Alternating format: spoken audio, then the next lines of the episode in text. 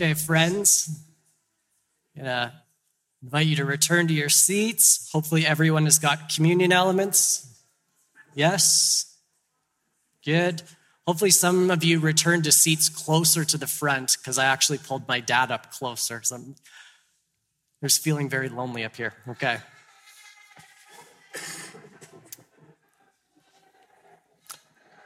Let's pray.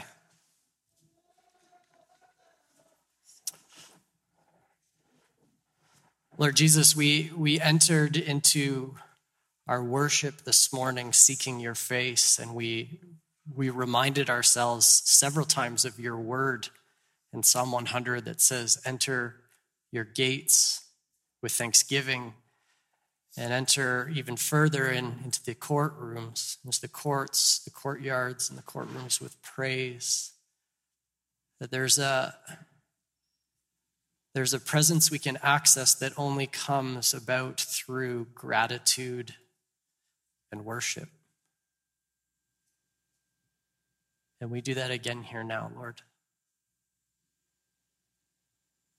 Thank you.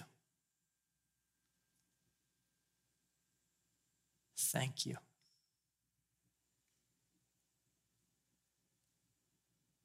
Every time I've ever had a congregation call out something they were thankful for, the first thing is always family. Thank you. Thank you for these special people that you put into our lives. Thank you for friends who become family. Thank you for the community of brothers and sisters that whether we are friends or not, you have put us together and made us one. Thank you. Thank you that you have revealed yourself to us, that you have invited us in, that the, the gates are open, the, the courts are open. We can, we can walk in. Thank you. What did we ever do to deserve that? It's, it's incredible that you make yourself known and accessible. It's not because we're worthy, though it certainly does grant us worthiness. Thank you. We enter your courts we see how good you are. We have worshiped you this morning because of your goodness. We have worshiped you this morning because your goodness is an expression of your character, that you, you do it out of a heart of goodness, out of a heart of generosity. Wow. We serve a God who doesn't need anything. I can't imagine what that's like not to need anything. And that's you. And, and in pondering that, we, we recognize that there is a love there that isn't a taking love or an insecure love. There is a healthy and whole and beautiful love that you have and you are out of your wholeness, out of your awesomeness and majesty. And for some reason, although you don't need us, you seek us. That you open gates and doors that your people might meet you because you desire us to meet you. What an incredible thing, Lord. We worship you. Praise the Lord. O my soul, and all that is within me. Praise his holy name.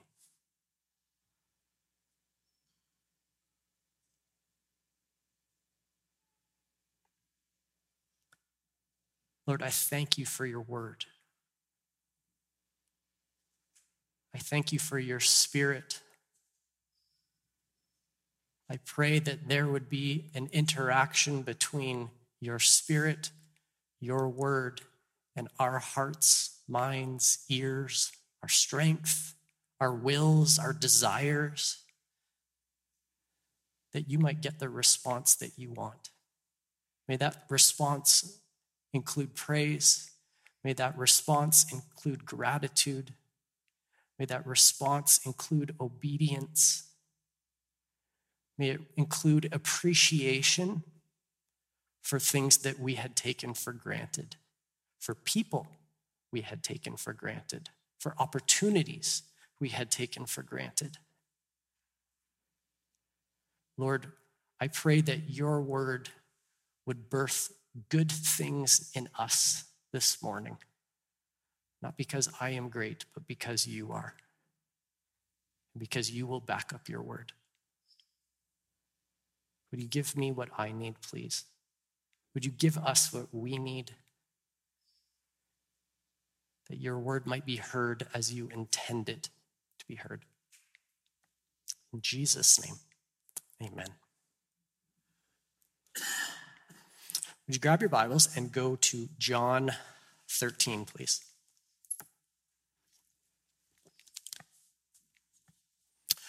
Just from where you're sitting right now, what is in the foreground and what's in the background? Just from your perspective right now, just call it out. What's in the foreground of this scene here, right in front of us? I'm not talking about John 13. Just right in front of us. What's in the foreground? I'm in the foreground. Okay. And what's in the background? The beauty of God's creation. Okay. Oh, yes. I thought you were speaking just generically. You're right. On the wall behind me is the beauty of God's creation. Perfect. I, I appreciate that. Okay, so we've got a foreground and a background in this particular scene that we are sitting in. Matthew, Mark, and Luke, when they get to the, the upper room with Jesus and they focus on communion, they have communion and the elements in the foreground. John has something different in the foreground. They, they put, for example, um, Jesus washing of the feet in the background. They don't even talk about it, right? Because they want to foreground something else. They want to focus on these particular elements and what they mean. John is not going to do that. John is going to do the opposite. It's the same scene, and both are true, just like Ben is here and God's beautiful creation is here, but we're going to focus on one rather than another. John is doing the same thing. He's going to focus on one aspect of this scene or a couple aspects of this scene that Matthew, Mark, and Luke don't focus on at all. Right? So we are going to celebrate communion, and then communion and the elements are going to, the, going, to go into the background of the the scene, and we are going to focus on what John focuses on in this scene. But we should not lose sight of the fact that it is because of the cross that we are in this scene. And, it, and it, these elements, as they represent God's, um, Jesus' body and his blood, are in the background of all of what we are going to see this morning. All right, so would you take these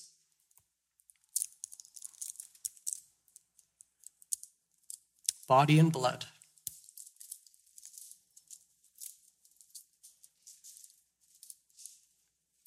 Actually, drat, I'm going to mess this up. would you take what you've got and would you give it to the person next to you? You're sitting by yourself, you're going to have to find someone else to give it to and make an exchange.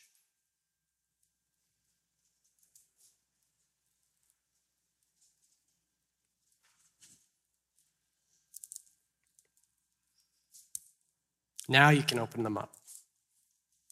My apologies.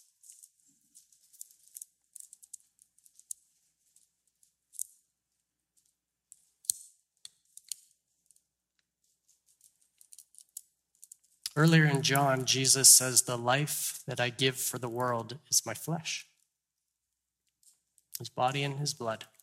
So, would you take body and blood in remembrance of him? We celebrate Jesus.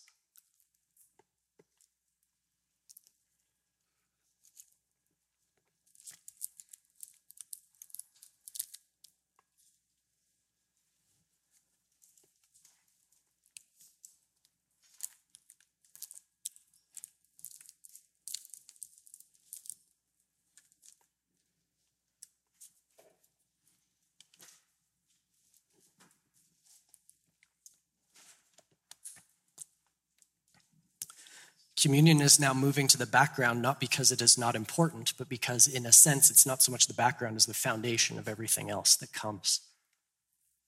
But regardless, it's going to fall into the background for us for a moment. And I will explain why you exchanged those elements with someone later on.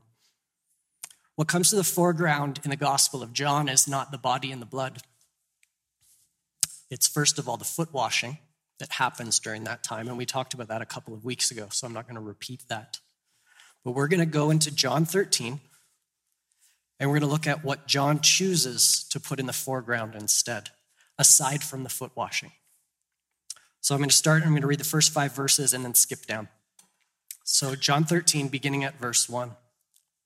Now, before the feast of the Passover, Jesus, knowing that his hour had come, that he would depart from this world to the Father, Having loved his own who were in the world, he loved them to the end, to the fullest extent that he could. During supper, the devil, having already put it into the heart of Judas Iscariot, the son of Simon, to betray him, and Jesus, knowing that the Father had handed all things over to him, and that he had come forth from God and was going back to God, he got up from supper and laid his outer garments aside. He took a towel and tied it around himself. Then he poured water into the basin and began washing the disciples' feet and wiping them with the towel which he had tied around himself. Now, would you skip down to verse 21, please? That's part of the foreground we covered a couple weeks ago. Here's where we're going to focus today. After Jesus had said um, in verse 20 that those who receive um, the one who receives anyone I send receives me, and the one who receives me receives him who sent me. When he had said these things, there's a shift. He became troubled in spirit. And he testified and said, Truly, truly, I say to you. In other words, take this especially seriously. As much as I am Jesus and everything I say is right and proper and true and good and you should receive it, pay a special attention to this. Place, pay special attention to this. I say to you, one of you will betray me. The disciples began looking at one another at a loss to know of which one he was speaking. Lying back on Jesus' chest was one of his disciples whom Jesus loved. So Simon Peter nodded to this disciple. We know this to be John, but he simply goes by the beloved disciple in this particular passage. Peter nods to John and says to him, Tell us who it is of whom he's speaking. Who is it? He says. Then he, John, simply leaned back on Jesus' chest and said to him, Lord, who is it? Then Jesus answered, That man is the one for whom I shall dip this piece of bread and give it to him. So then Jesus took a piece of bread and he dipped it and he took it and he gave it to Judas, the son of Simon Iscariot. And after this, Satan entered into him. Therefore, Jesus said to him, What you're doing, do it quickly. Now, none of those reclining at the table knew for what purpose he had said this to Judas. For some were assuming that since Judas kept the money box, that Jesus was saying to him, Go buy the things we need for the feast, or else that he was saying, Give something to the poor. So after receiving the piece of bread, he, Judas, left immediately, and it was night. Therefore, when he had left, Jesus said, Now is the Son of Man glorified, and God is glorified in him. If God is glorified in him, God will also glorify him in himself, and he will glorify him immediately. Little children, I'm still with you just a little longer. You will look for me, and just as I said to the Jews, now I also say to you, where I'm going, you cannot come. I am giving you a new commandment that you love one another, just as I have loved you, that you also love one another. By this, all people, by this, loving one another, that is, all people will know that you're my disciples if you have love for one another. Simon Peter, who didn't catch that, says, Lord, where are you going? Jesus re- responds, Where I'm going, you cannot follow me now, but you will follow later. Peter said to him, Lord, why can I not follow you right now? I'll lay down my life for you. Jesus replied, Will you lay down your life for me? Truly, truly, I say to you, a rooster will not crow until you deny me three times. This is the word of the Lord. We give thanks to God even when they're hard words, even when they're weird words, even when they're words we do not yet understand, even when they're words that we wrestle with because our experience says one thing and God's word says another. We still give thanks to God. And it's part of placing ourselves under the word that we say, Thanks be to God. This isn't ritual, right? God is good. Gave us his word. We say thank you. So thank you, Lord, in advance for what we are going to see and what you are going to give us in and through your word. John puts three people in the foreground. Matthew, Mark, and Luke put some elements in the foreground and focus more on them. John puts foot washing and then these three people in the foreground. Let's start with the last one Peter. Peter has a very high view of his own commitment to Jesus, doesn't he? Too high, in fact, right? May that be a, a check engine light for us. Right? As we as we reflect on our own level of commitment to Jesus, because Peter's is not as high as he thinks it is. And boy, am I Peter, right? Peter is also one of those guys. So if Peter's level of commitment is, is higher than he thinks it is, Peter's a pretty spiritual person. Right? This, this is one of Jesus's sort of inner three guys. Right? Jesus discipled many people. He focused more on 12. He focused particularly of those 12 on three, and Peter was one of them. Peter had a lot of things going for him, a lot of things that reinforced his own level of commitment, his, reinforced his own level of his spirit, his understanding of his spiritual life.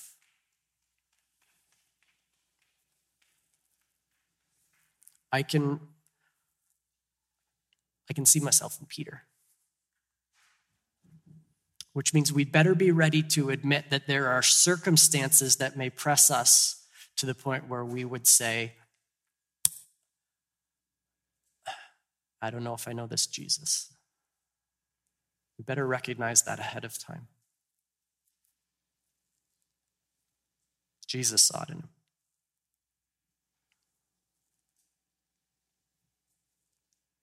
And there's Judas.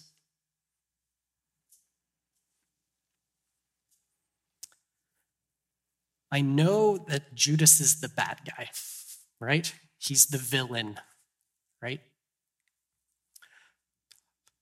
But let us not forget Judas was one who was far closer to Jesus than many of the other people in that day.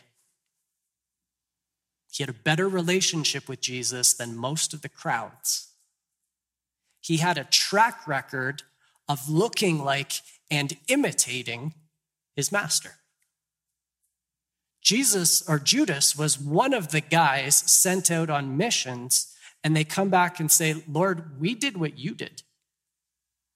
We healed the sick, we cast out demons, we preached good news in your name, and we got good responses.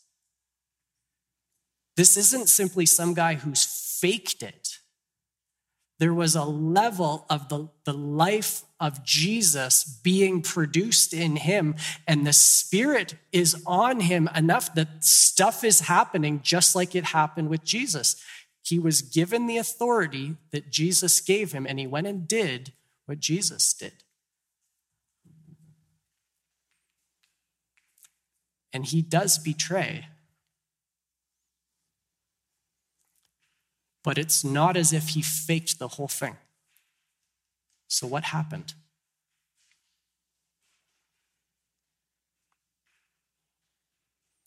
My suggestion to you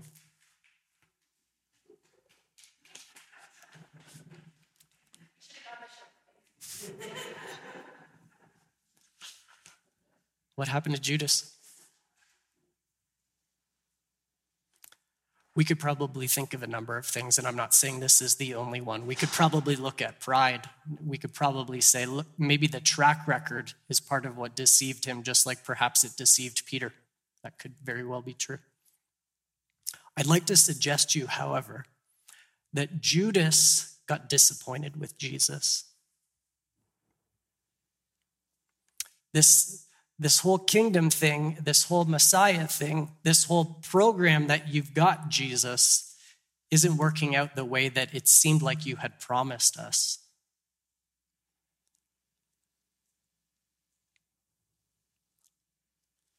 Disappointment with God.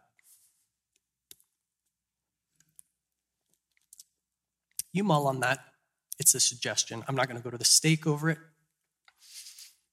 It's worth pondering, though where our disappointments with church life, with the way God is at work, with the pastor, with the people in the pews, with the way that we think God should be at work in the world, in a church, or in the world, maybe aren't working out the way that we'd thought. Because uh, Judas sells out a guy he had been following, but something shifts.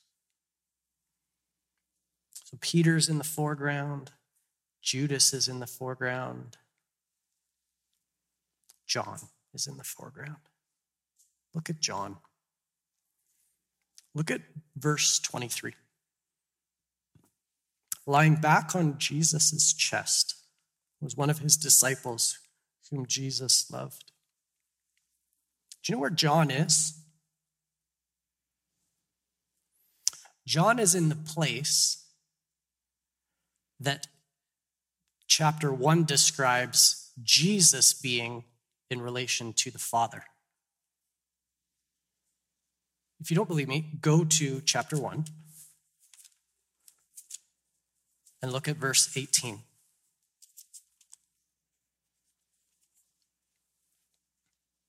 No one has seen God at any time. God, the only Son, who is, now my translation says, in the arms of the Father. It's the same Greek word kolpos, on the chest of the Father.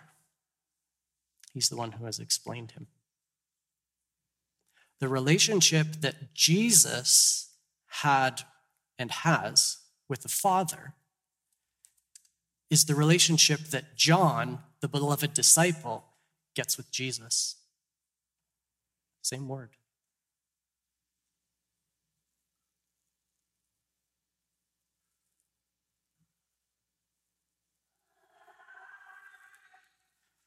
What Jesus gets with the Father, John gets with Jesus.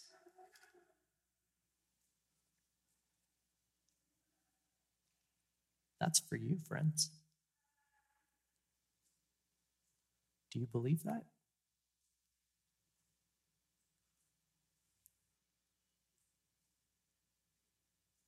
In fact,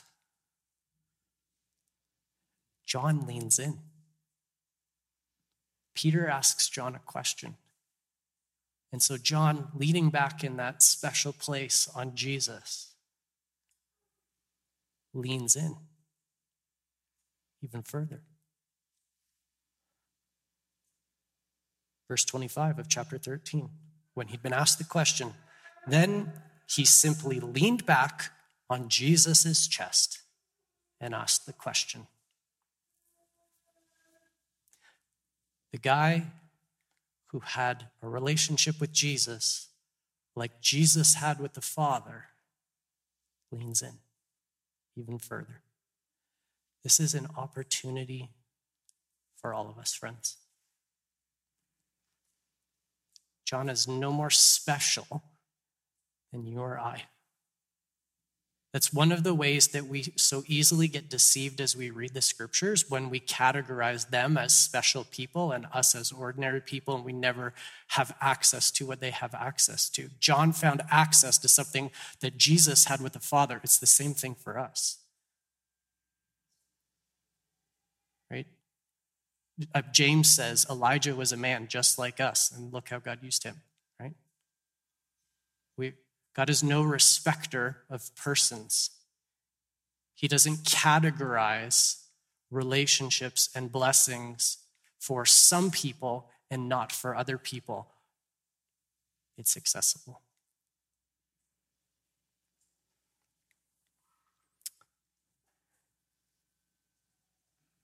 Now, you might think that the point of my message is actually be like John, and that's only partly true.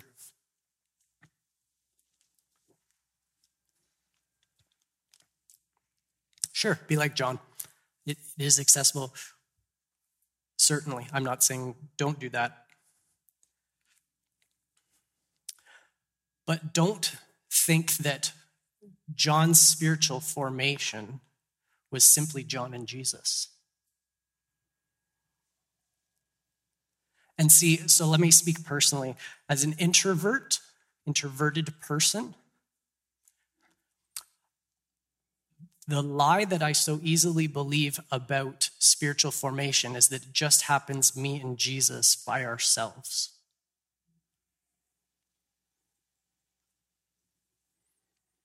It's not true.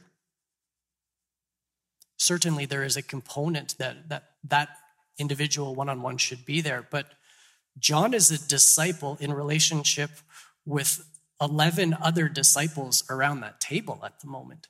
In fact, when John leans in to ask Jesus a question, it's in response to what Jesus has just said to the group and what one disciple says to John.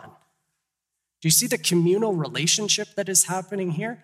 John's spiritual formation didn't simply happen between John and Jesus, as though Jesus just took 12 disciples and discipled them individually, John over here, then Peter over here, then Judas over here, etc., etc., as if they just had a relationship with Jesus and their spiritual formation didn't take place within the entire community.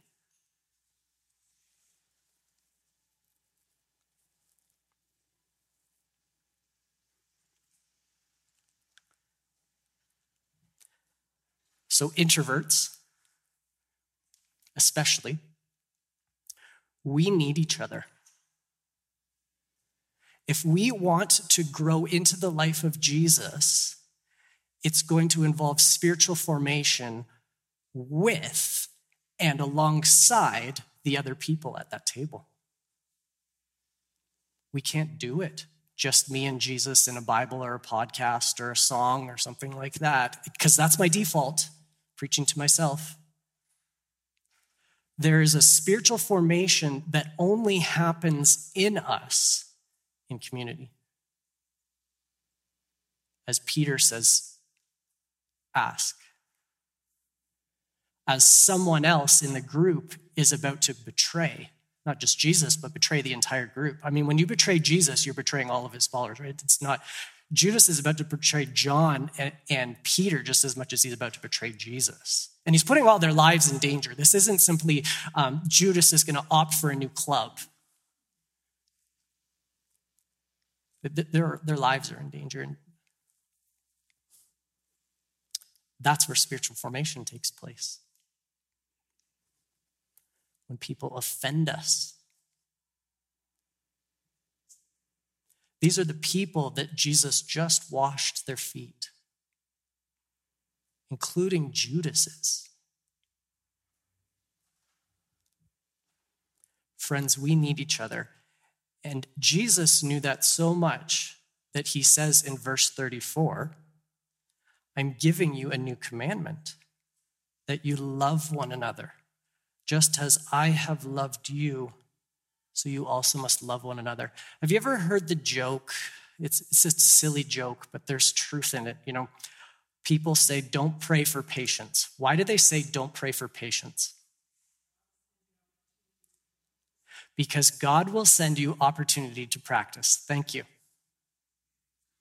Well, so there's truth in that, right? Absolutely. What what happens when you pray for love? God will send you opportunities to be with people who are very hard to love.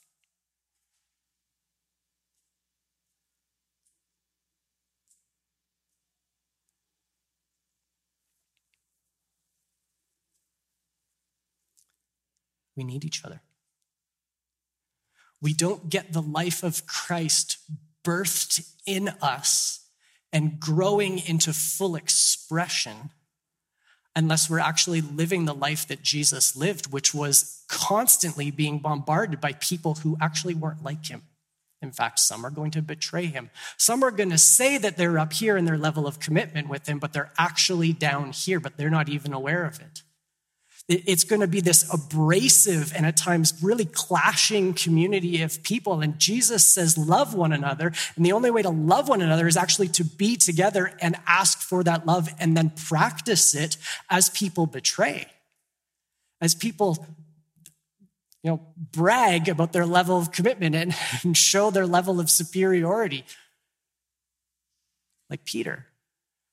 Like the life of Jesus gets produced in us among people who are not like us. And we cannot get the life of Jesus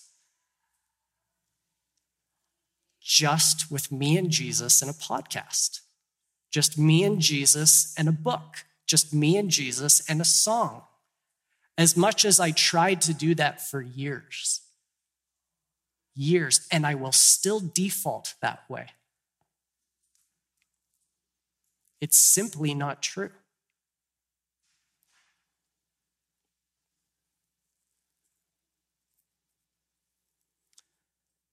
Just a point of clarification. I'm not blessing the sin in the room. Right?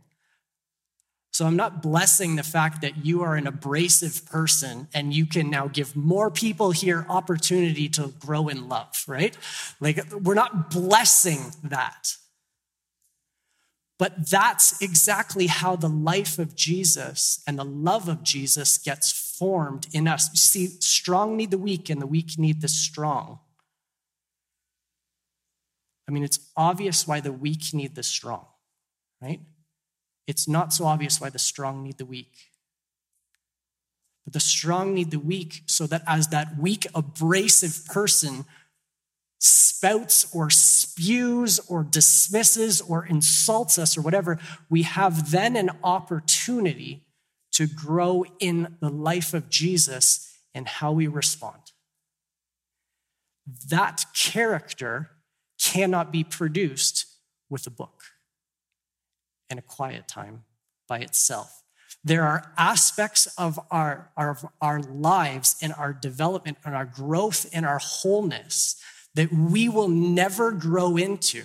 So we will never look like Jesus if we are only around people who like us, people who don't require patience, people who don't require love, people who don't require service.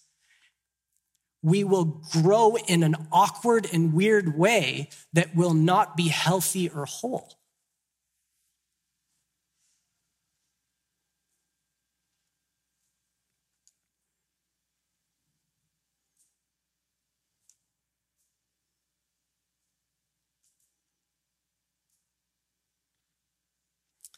I'd like to pause here and let's just take a moment and say, Lord, regardless of what's been said this morning, what do you most want to say to me right now about this? Would you take that moment, close your eyes, do that one on one time with Jesus?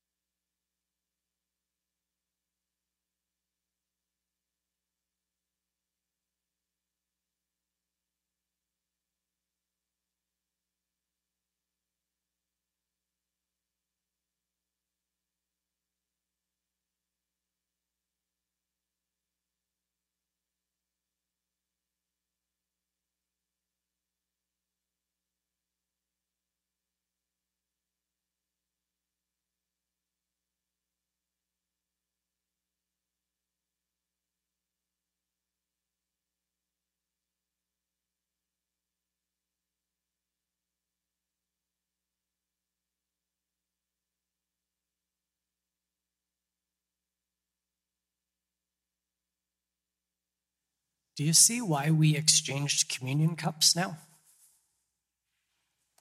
Why I had you pass someone else your elements?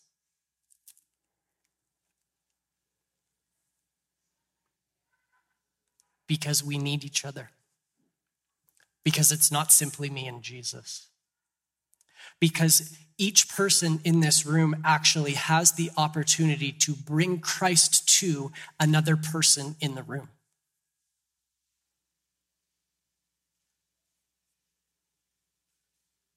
That's why we exchange communion cups, because Christ is in community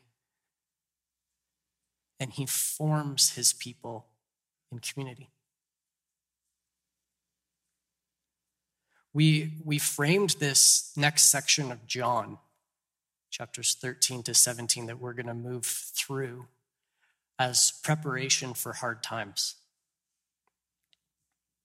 But it's not preparation for hard times by ourselves.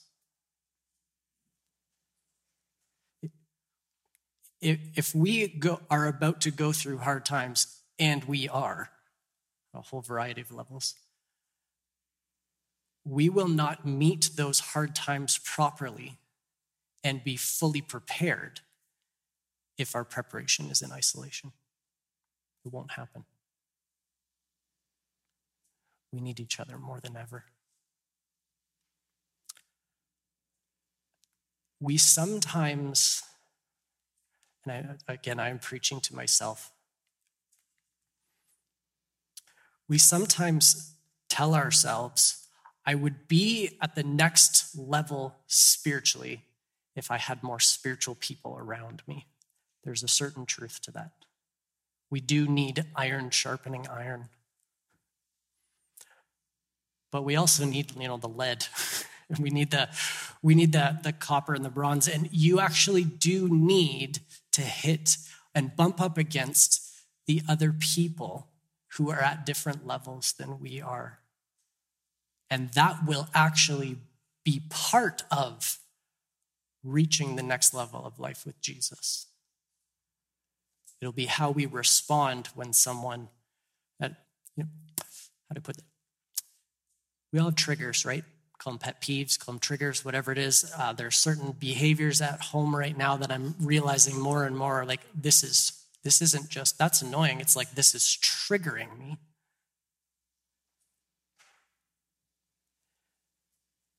And it's at those precise moments where I have the opportunity to become more like Jesus. Not in the stuff that's easy to deal with, in the stuff that's hard to deal with. So, as we go out into our work weeks, as we return to our families for which we are grateful, um, we, we're going to have opportunities around the dinner table. We're going to have opportunities as we drive. We are going to have opportunities as we as we say, my spiritual formation will not be in rejection and isolation from those who are different from me, or for those, from those who um, are, you know, just not at my my spiritual level or whatever it is. Um, there is a life of Christ able to be produced in you where you are right now. Let's take it. Let's pray.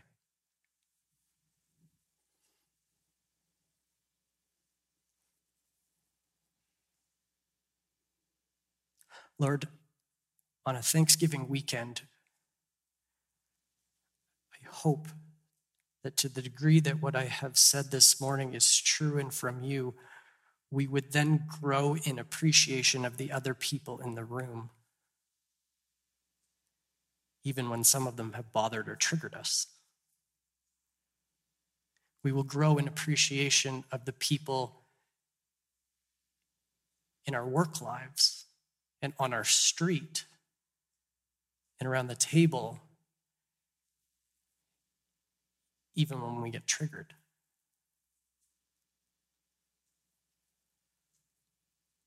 Lord, I, I pray that you would grow us to see these more and more as opportunities to practice and grow in loving one another in order that the world would know that we follow Jesus because we look like him.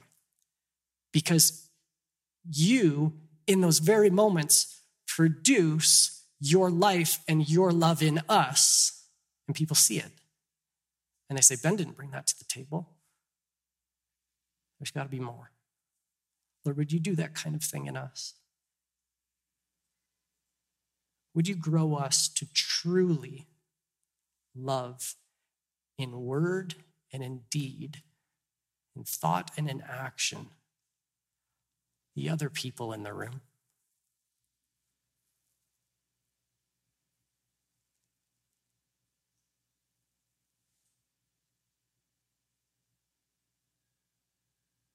Lord, would you make us like Jesus, who didn't come to be served, but to serve? Who earlier in this passage washes the feet of the people he created.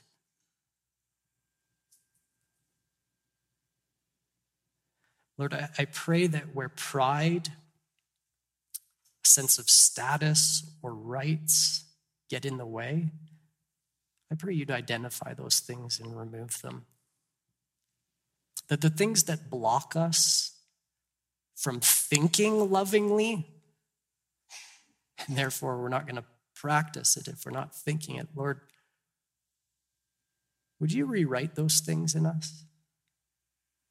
Would you help us truly to see the other person as a gift from you, no matter how insulting or abrasive no matter how hard we feel like they are to love?